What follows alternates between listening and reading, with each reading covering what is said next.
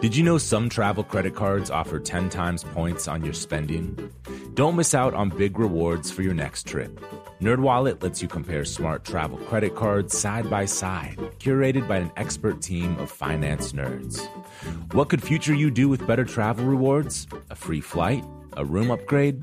Don't wait to make smart financial decisions. Compare and find smarter credit cards, savings accounts, and more today at nerdwallet.com. Reminder, credit is subject to lender approval and terms apply. NerdWallet, finance smarter. The most innovative companies are going further with T-Mobile for Business. The PGA of America is helping lower scores and elevate fan experiences with AI coaching tools and 5G connected cameras. AAA is getting more drivers back on the road fast with location telematics. And the Las Vegas Grand Prix is powering race day operations with 5G connectivity, giving fans an experience at the speed they deserve. This is accelerating innovation with T-Mobile for Business. Take your business further at t-mobile.com/now. Dealing with pests can be a pain. But relax, Terminix can help because when pests show up, so does Terminix. With over 95 years of experience, they have what it takes to take on any pest problem fast. If your home or business has pests, don't stress it, Terminix it. Visit Terminix.com to book your appointment online today. That's T E R M I N I X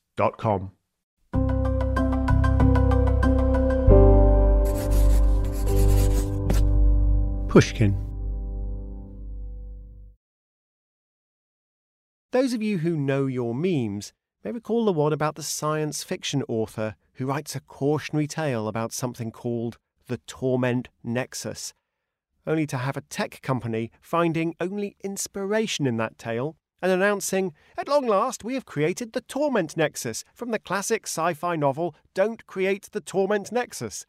We won't be creating the Torment Nexus this week, but we will be exploring the metaverse. Cautionary Tales will return soon, but this week I couldn't be prouder to hand the microphone to Eric Molinsky.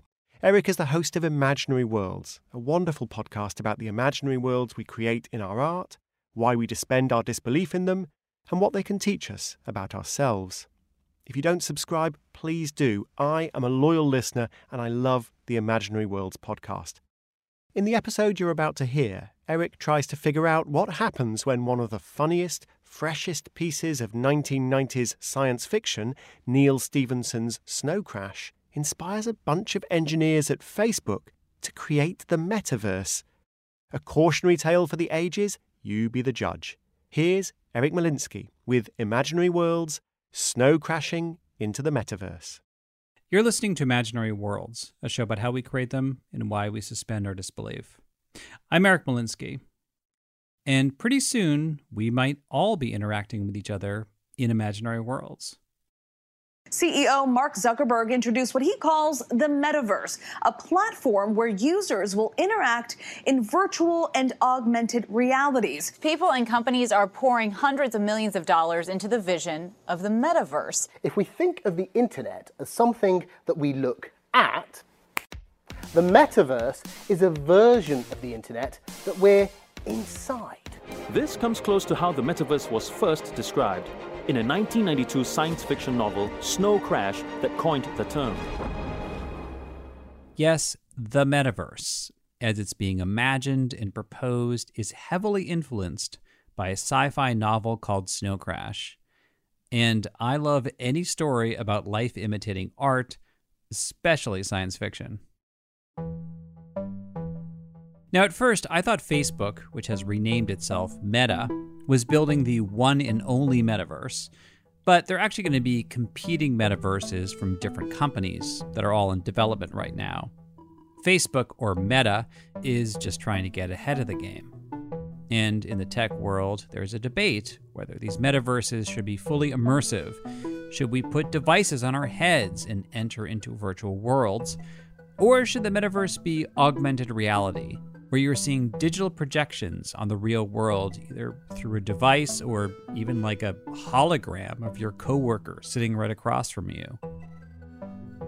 But there's another question that critics have been asking.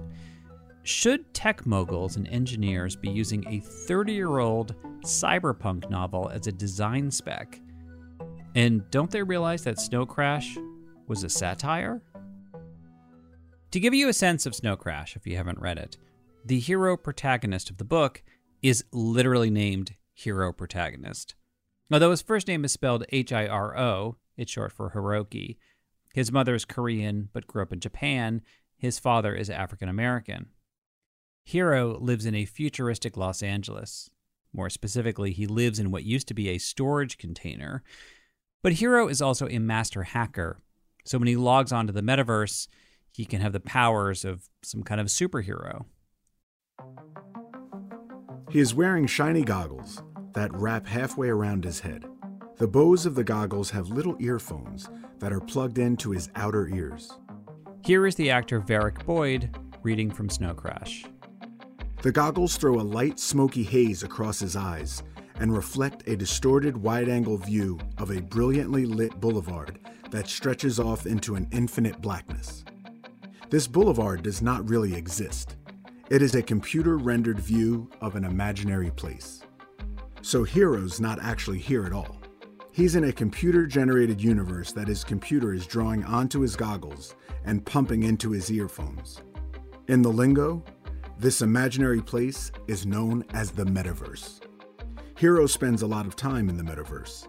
It beats the shit out of the you store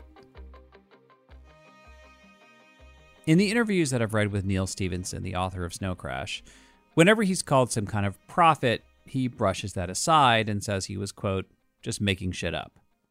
But the novel is eerily prescient. Kevin Bankston researches the influence of science fiction on real world technology at Arizona State University. And he says what sets Stephenson apart from a lot of other cyberpunk novelists is that Stephenson has the mind of an engineer. So when he was just making stuff up, it was still based on a very solid understanding of what the technology was capable of. You know, a good example here is the sci fi feedback loop around space travel and rocketry. That is the paradigmatic example of this sci fi feedback loop in action. And it's basically exactly what happened with Snow Crash and Neal Stephenson. He created this vision. We did not have anything like the technology to get to it yet, but it was foreseeable. And then you had the people inspired by his book going off and actually building all of the intermediate technologies necessary to get to that point. Stephen Pimentel is an engineer at a major company in Silicon Valley. Unfortunately, I can't tell you which one, but you have definitely heard of it. I own many of their products. When he started working in Silicon Valley, so many of his colleagues were reading Snow Crash. He heard one of them joke that he wouldn't trust an engineer who wasn't a fan of Snow Crash. The, the joke actually makes sense in that if, if someone doesn't know of Snow Crash, you might almost take that as a, a, a negative mark, you know, well, who are you? What are you doing here? kind of thing. Now, he heard that joke when he was first starting out. Jumping ahead a few years, Stephenson discusses technologies that went on to become Google Earth in 2001, a Second Life 2003, a Google Books 2004, a YouTube 2005, Siri 2011, and even Oculus Rift, which came out in 2012. And the reason I bother to list out all those dates is that Snow Crash was written in 1992. So, well before these things came out. And I don't think it was so much a matter of, you know, looking ahead into the future and predicting things as giving a vision that engineers then literally took as inspiration to build products um, in much the same way that the Star Trek communicator became an inspiration for a lot of our smartphones. So that the fictional imagination of technology can often shape what engineers concretely work toward building.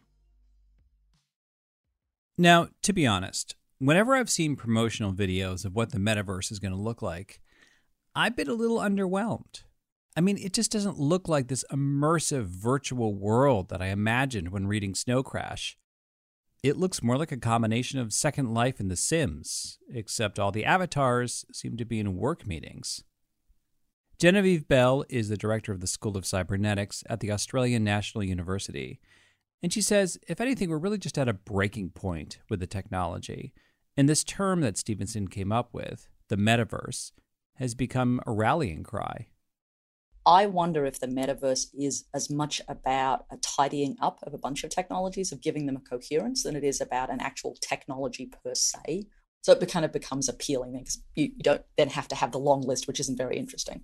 So I said to you, gosh, Eric, the future is VR, AR, 5G, IoT, cloud based services, and some algorithms. Oh, also probably a bit of FPGA technology and maybe some, you know, something else. You'd be like, that's nice. like, I don't know what that is. But the metaverse makes it sound like it's coherent. I think it doesn't hurt that it does have this science fiction echo. It's sort of a word that feels familiar, or at least like a familiar stranger where people are kind of like, oh, I vaguely know that word. And the quality of Stephenson's writing is a big factor in what's made Snow Crash so influential. Like he popularized the term avatar through Snow Crash. Not all science fiction is good science fiction, right? And not all science fiction survives. And you know, if you look at the ones who have shaped our language, the choices of words we have about this space, right? I don't think it's just about the technology. I think it is about the context in which it is embedded I think it's about the seductiveness of those contexts or of what those might feel like or the completeness of them. For instance, in this scene, Hiro Protagonist comes across a piece of technology that looks remarkably like Google Earth. In fact, Sergey Brin, one of the founders of Google, has said Snow Crash is one of his favorite novels. There is something new a globe about the size of a grapefruit, a perfectly detailed rendition of planet Earth hanging in space at arm's length in front of his eyes. Hiro has heard about this but never seen it. It is a piece of CIC software called Simply Earth. It is the user interface that CIC uses to keep track of every bit of spatial information that it owns. All the maps, weather data, architectural plans, and satellite surveillance stuff. The level of detail is fantastic. The resolution, the clarity, just the look of it, tells Hiro or anyone else who knows computers that this piece of software is some heavy shit. It's not just continents and oceans. It looks exactly like the Earth would look from a point in geosynchronous orbit directly above LA, complete with weather systems, vast spinning galaxies of clouds hovering just above the surface of the globe, casting gray shadows on the oceans and polar ice caps fading and fragmenting into the sea. I enjoy living in a world with technology like Google Earth or Siri. So if the metaverse resembles what Stephenson imagined, what could go wrong? That's after the break. Cautionary Tales will return with Imaginary Worlds after the break. As a loyal listener to cautionary tales, you probably consider yourself pretty smart, and you are. But how smart is your wallet? When you're looking to upgrade your wallet, it's time to turn to NerdWallet. Their expert team of nerds has the financial smarts to help you find the right financial products for you. Before NerdWallet, you might have paid for vacations with whatever was in your wallet, but you could have been missing out on miles you didn't even know you were leaving on the table. Now you can get a new card with more miles and more upgrades. What could future you do with more travel rewards? A hotel upgrade, lounge access? Wherever you go next, make it happen with a smarter travel credit card. Don't wait to make smart financial decisions. Compare and find smarter credit cards, savings accounts, and more today at nerdwallet.com. Nerdwallet, finance smarter. As with all cards, credit is subject to lender approval and terms apply. The most innovative companies are going further with T Mobile for Business. The PGA of America is helping lower scores and elevate fan experiences with AI coaching tools and 5G connected cameras. AAA is getting more drivers back on the road fast with location telematics. And the Las Vegas Grand Prix is powering race day operations with 5G connectivity, giving fans an experience at the speed they deserve. This is accelerating innovation with T-Mobile for Business. Take your business further at T-Mobile.com/now. This episode is brought to you by Terminix. Terminix may not be able to rewrite history or take on society's problems, but they can help you solve one of the peskiest problems at home pests. You know, the ants in your kitchen, the roaches under your sink, even the termites in the walls. Because when pests show up, so does Terminix. No matter what type of pest it is, they can Terminix it fast with personalized pest care that puts you in control. Their expertly trained technicians know your local pests the best. So even though they don't know in depth world history, you can bet they know how to make your pest problem history. And with customized plans tailored to your specific situation, you get everything you need to not just get pests out, but keep them out for good. Between their speedy service, caring technicians, and over 95 years of experience, it's no mystery why they're trusted by homes and businesses everywhere. So if you have a pest problem, don't stress it, Terminix it. Visit Terminix.com to book your appointment online today. That's T E R M I N I X.com to book online today. We're back. I'm Tim Harford. This is Cautionary Tales. And let's return to Eric Molinsky of Imaginary Worlds. There's a famous quote by the science fiction writer Frederick Pohl that the job of science fiction is to imagine not the automobile, but the traffic jam. And Neal Stephenson does a lot of that in Snow Crash. Besides his work as an academic researcher, Kevin Bankston also works at Meta as their director of AI policy, focusing on the metaverse. He has heard this critique that tech companies should not be using a satirical novel as a source of inspiration. But he says the target of satire in Snow Crash wasn't so much the tech itself. The target was really of the increasingly deregulated, privatized, globalized, balkanized, digitalized post Reagan political economy, where, like, you know, the federal government is withering away. In fact, in the book, it is withering away in part due to cryptocurrency related tax evasion, where, where there's a much sharper, you know, financial division between the haves and the have nots, and, and where in response to the withering of state power, you see criminal networks and corporations and, and gated communities, you know, with their own laws that Stephenson calls burbclaves, have sort of stepped in to fill the gap. And so, like, that's definitely a dark vision. And it certainly has some political relevance for today, I think. But it's not really relevant to whether AR, VR technology is a positive development for consumers or, or for the world. But Stephenson did foresee issues with technology. For instance, characters who are more high status or have money, their avatar can be realistic, they can buy themselves nice digital clothes. And if they're poor or somehow low status, their avatar is janky, pixelated, black and white. And that plays right into the idea of the digital divide, which Kevin says is something they talk about at Meta. I mean, I think the hope for the field, uh, Meta included, I think the hope for the field is that we are going to get to a point, hopefully sooner rather than later, where the technology is cheap enough that it is as widely accessible as smartphones are today.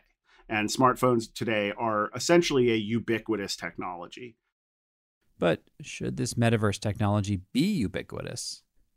Lisa Messeri teaches anthropology at Yale, and she focuses on how people interact with technology part of like the metaverse is and you know i've talked with some people who have who have reaffirmed this it's giving up the game it's saying we are going to live on a world that is going to be increasingly hard to live in because of environmental change, because of more and more friction in social relations, because of divisive politics.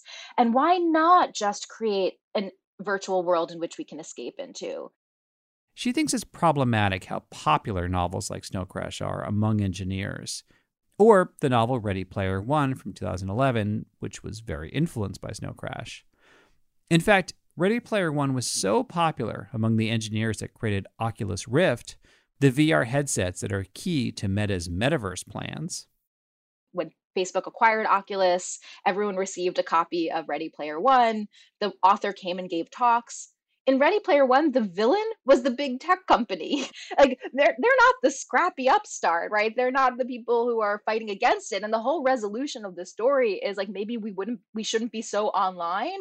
This gets rationalized because what gets taken away from these texts is not the social story, it's the shiny technology.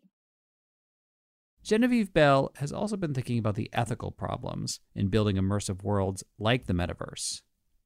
But as you start to go back further than that and say, who else was building whole worlds and using the latest technologies to do them? And then you can look at things, I mean, ironically enough, like Disneyland and theme parks. Actually, it's funny you mentioned that because that's actually where I thought where you were heading. Was just I was like, are you heading to Disneyland? I am heading to Disneyland, and more importantly, Coney Island, because Coney Island comes first.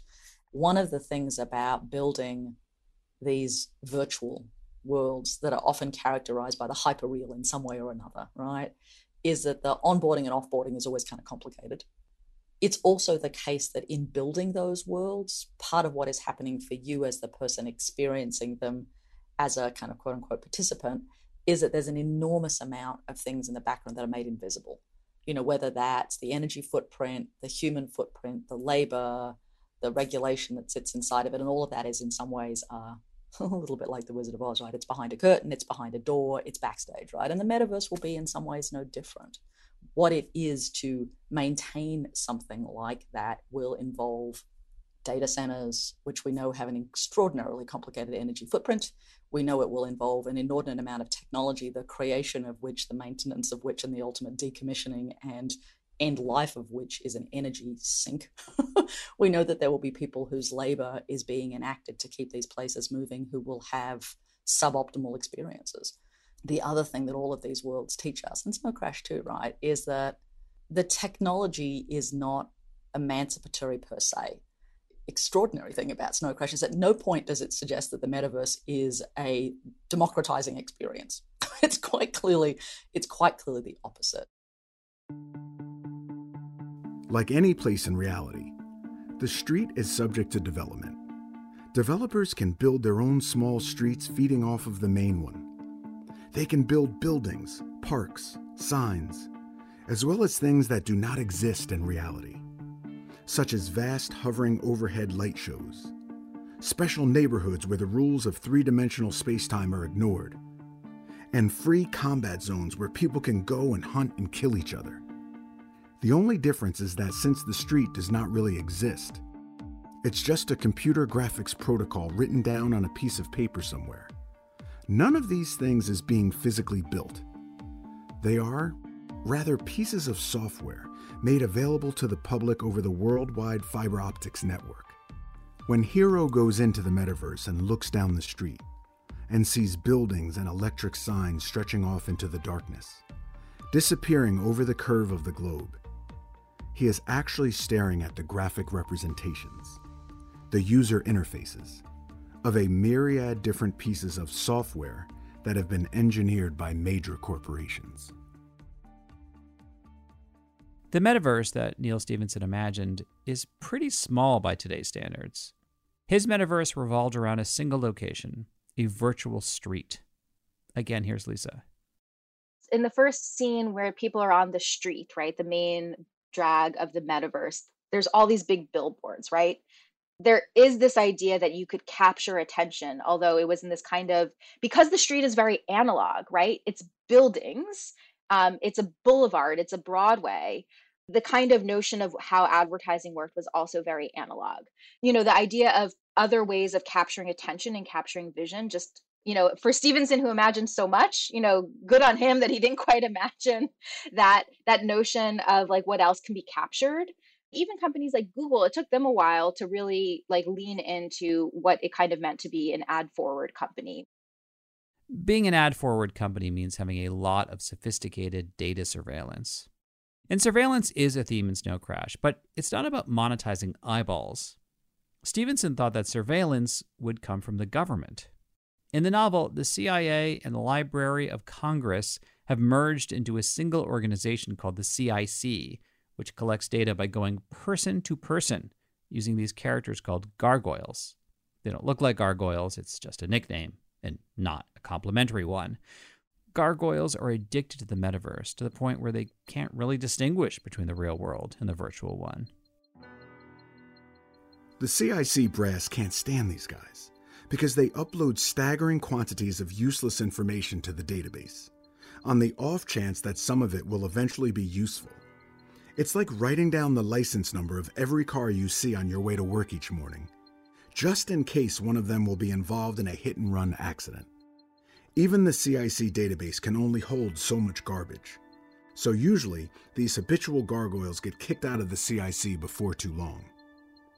Hiro Protagonist, the gargoyle says his Hiro finally tracks him down in the darkness beside a shanty. CIC stringer for 11 months, specializing in the industry. Former hacker, security guard, pizza deliverer, concert promoter. He sort of mumbles it, not wanting Hiro to waste his time reciting a bunch of known facts. The laser that kept jabbing Hiro in the eye was shot out of this guy's computer from a peripheral device that sits above his goggles in the middle of his forehead. A long range retinal scanner. If you turn toward him with your eyes open, the laser shoots out, penetrates your iris, tenderest of sphincters, and scans your retina. The results are shot back to CIC, which has a database of several tens of millions of scanned retinas. Within a few seconds, if you're in the database already, the owner finds out who you are.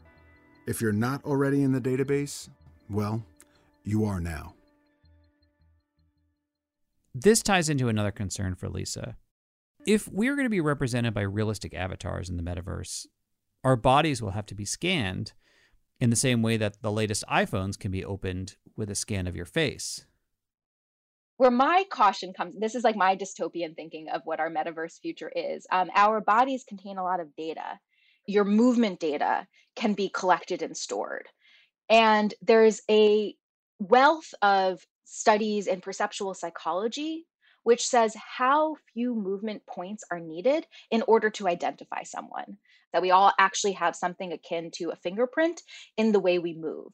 There's, oh God, I forget which, oh, Upload. Have you seen Upload? It's on Amazon. It's yeah, on this- Amazon, yeah. so, you know, in their future, there's like all these giant corporate conglomerations. So it's like Facebook, Wegmans, Apple, you know, CVS has have all combined. And that, you know, that's like very plausible. And so imagine like a future in which a tech company combines with like a health insurance company. Or sells your data to a health insurance company. Now, that is pure speculation. And the company of Meta has been trying to counter these types of criticisms by hiring many of their own critics. For example, before Kevin Bankston worked for Meta, he also worked with the ACLU and the Electronic Frontier Foundation. I was a critic of of Facebook on consumer privacy issues as a civil society person, while also working with them on things we agreed on, like trying to limit unwarranted government surveillance of digital platforms, for example. I do think Facebook has made privacy mistakes in the past. The reason I went to the company was to help ensure it makes better decisions for new technologies like AI. Whatever happens, the metaverse is coming, or at least a multiverse of metaverses. So I wondered is there anything that we can learn from Hiro Protagonist in the way that he navigates the metaverse in Snow Crash? As an engineer, Stephen Pimentel always admired Hiro's sense of agency in the book. If we want a positive theme from Snow Crash, it's that that's how we have to view these technologies. To the extent that we that we allow the metaverse to simply become a sort of hyper television, a 3D television, a 3D immersive television, that's en- going to end up being a very bad thing for us. You know, one of the things you can take from Snow Crash is sort of don't do that. Try not to let that happen with the technology, but regardless of what goes on in the technology around you, always be looking for ways to retake and regain control. I've been talking theoretically about the future. Most of this technology is still in development. But Grace Ang is an example of how this is playing out now. She's part of a group that created NFTs called Crash Punks that you can buy using Stacks, which is an open source blockchain for Bitcoin transactions. I recorded our interview before the crypto market crashed last summer, but she told me in an email that her feelings haven't changed. And that goes back to reading Snow Crash, which imagines a future where people have more faith in decentralized currencies than the US dollar. the whole Stacks team has been inspired by uh, Snow Crash. So the wallet that we use um, in the Stacks ecosystem is called Hiro Wallet, H I R O, um, named after Hiro Protagonist. And the NFTs, they are, are they characters in the novel? I think that's what they look like. Yeah, yeah. So so a lot of the traits are inspired by uh, characters um, and traits in Snow Crash. There's of course people with like kind of like the goggles and the antenna and wires sticking out of their heads. Also, Grace's group wants to create a version of the Black Sun Club, which is the cool virtual nightclub in Snow Crash. Yeah, so this is something that we're um, building out. It's still um, on the DL, but basically, it's it's going to be accessible on the internet. You just you you go on, um, and that would be we're still exploring kind of like whether it's going to be within VR, AR, or like a web VR experience. Ideally, the vision is you log in as your avatar, and so that's kind of like the part of the roadmap that we're working on is turning all the NFTs into 3D avatars, and then once you log in through your wallet, then you can exist as your avatar, walk around, buy land, and hang out. And this would be like an indie metaverse that they're building, separate from the big tech metaverses. I don't think it's one corporation that owns the metaverse. I think it's all the builders who are very passionate about turning either science fiction into reality or just being able to extend themselves into the virtual space. One of the things that I found interesting in talking with Grace is seeing how much Neal Stephenson's novels from decades ago are still relevant to cutting edge technology. In fact, Neal Stephenson met with their group, and at the end of their video call, they gave him a Neal Stephenson Crash Punks NFT that looks like a cartoon of him, except his neck is full of gears and wires like a cyborg. So, Brett, can you reveal that to him? Oh my God. Yeah, wow. Thing of beauty. Thank you. There is a very complicated and polarizing debate around NFTs. But in my experience, whenever there's a tech revolution, and some people promise wonderful things, and other people warn of terrible things. Both sides tend to be right to a certain extent. One thing I learned from Snow Crash is that if we're going to create a new world in a virtual space, it's going to have the same problems as the real world, just amplified in a brand new way. It doesn't matter if our avatars are photorealistic holograms, or pixelated icons, or fantastical creatures. They're still us, and we can never escape ourselves. That is it for this week. Thank you for listening.